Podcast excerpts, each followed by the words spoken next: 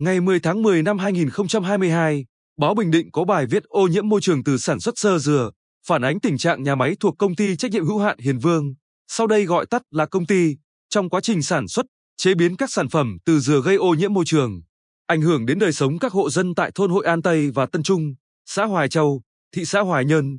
Ngày 8 tháng 11, Ủy ban nhân dân thị xã Hoài Nhơn đã có quyết định xử phạt vi phạm hành chính với số tiền 120 triệu đồng đối với công ty vì các hành vi liên quan đến xả nước thải vào môi trường vượt quy chuẩn kỹ thuật.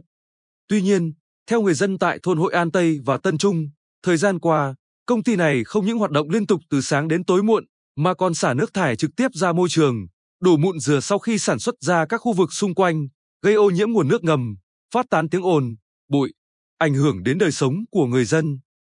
Qua ghi nhận của phóng viên báo Bình Định vào ngày 30 tháng 11, tại khu vực cầu Lò Giấy, thôn Tân Trung, một khoảnh đất rộng chừng gần 80 mét vuông đã bị đổ mụn dừa, san lấp vào ao cạn, cách bờ suối vài chục mét.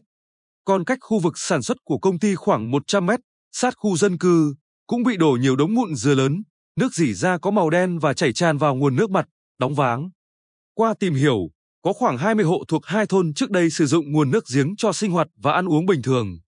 Song từ giữa năm 2022, các hộ gia đình sinh sống gần nhà máy sản xuất sơ dừa đều cho rằng nguồn nước ngầm có dấu hiệu ô nhiễm như nước đổi màu, có mùi hôi, nhiều vật thể lạ lơ lửng trong nước. Khi nước đưa qua máy lọc thì lõi lọc cũng bị đóng cạn, vàng đỏ nên người dân không dám sử dụng. Bà Nguyễn Thị Ngọc ở thôn Hội An Tây cho biết vì nhà ở gần nhà máy nên ngoài ô nhiễm nguồn nước, thường phải chịu nhiều tiếng ồn, bụi bặm, con cái trong nhà đau ốm thường xuyên, liên quan tới các bệnh về phổi, bà Ngọc nói. Chúng tôi kiến nghị các cơ quan có thẩm quyền cần sớm di rời nhà máy sản xuất của công ty vào khu cụm công nghiệp hoạt động, tránh gây ảnh hưởng đến đời sống của nhân dân. Chủ tịch Ủy ban nhân dân xã Hoài Châu Trần Quốc Toàn cho biết, địa phương đã kiểm tra và xác định đối tượng đổ mụn dừa ra ngoài là người làm cho công ty. Họ giải thích dùng mụn dừa để làm phân bón và cải tạo lại đất. Ủy ban nhân dân xã yêu cầu những người này phải dùng bạt bao bọc các đống mụn dừa lại, tránh làm nước gì ra bên ngoài, gây ô nhiễm môi trường xung quanh.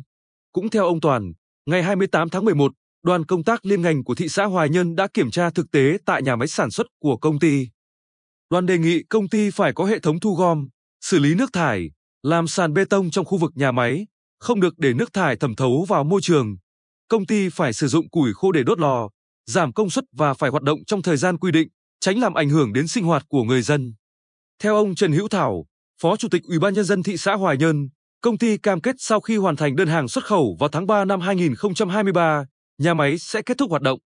Thị xã hỗ trợ làm thủ tục cho công ty, dự kiến di rời nhà máy đến cụm công nghiệp Đệ Đức, phường Hoài Tân vào tháng 8 năm 2023. Ông Thảo cho biết thêm, còn về các mẫu nước thải, nước ngầm ô nhiễm, Ủy ban nhân dân thị xã Hoài Nhơn đã đề nghị Sở Y tế lấy mẫu nước xét nghiệm. Sau khi có kết quả sẽ thông báo cho nhân dân và làm việc với công ty theo đúng quy định của pháp luật.